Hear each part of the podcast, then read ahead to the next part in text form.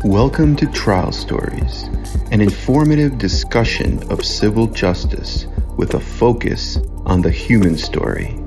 I'm your host, Arkady Frekhtman, a New York City trial lawyer passionate about helping serious injury victims and their families.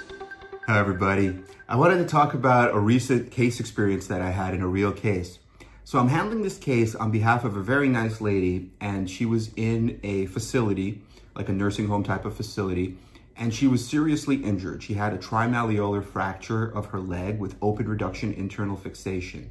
And so I tried to settle the case, and I used this method where I flipped the script instead of making a demand and then allowing the insurance company to whittle you down and pigeonhole you and put you in a corner and basically give you next to nothing. I flipped the script. I told them, hey, I'll take a certain amount by a certain deadline. And if you don't pay it, well, then I'm going to ask for more.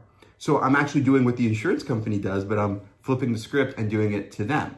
So the case involved a $1 million insurance policy. And I said, well, I was going to take 750,000 to settle the case.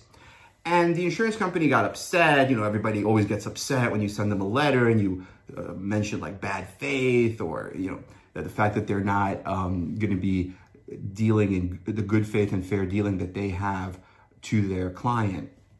So long story short, they offered me a hundred thousand, and I said a hundred thousand. This is an open reduction internal fixation. If this was like a you know pain management case, a soft tissue case, maybe one epidural injection, sure, that's a fair offer. But for a trimalleolar fracture with surgery, that is a ridiculously low, inadequate offer. It's not reasonable. So if you want to, you know, give me 300,000 as an offer, I'll go to mediation and I'll talk turkey with you, you know. I think, you know, my 750 is is fair. My 750 is only valid until December 18th. If you don't pay the 750 or negotiate in good faith against the 750, you know, meaning pay like 500, 600, you know, something we would take, before the deadline, then the demand goes to 1.5, right? And you only have a million, so who's going to pay the extra 500? I guess it's going to be your policyholder, your insured is going to have to pay it out of pocket. So now you're endangering your insured. So why why do that if I'm already saving you 250, a quarter of a million off the policy, right?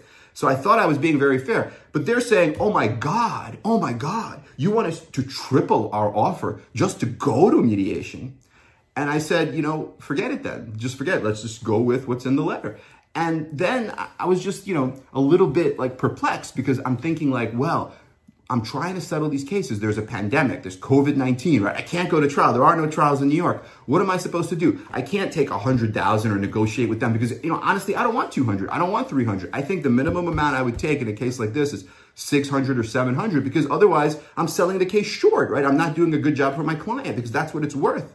So what am I supposed to do? So I asked the actually a guy who wrote the book, the actual uh, system that I'm using. I asked him in a, in a webinar live, and he said, first of all, this is great. I love this guy. This is great. He says, first of all, why would you ever demand 750 if she has a trimalleolar fracture with surgery? Demand a million. Send the same letter. Demand a million. That's the policy. And then don't speak to them. Don't call them and if they call you, don't pick up.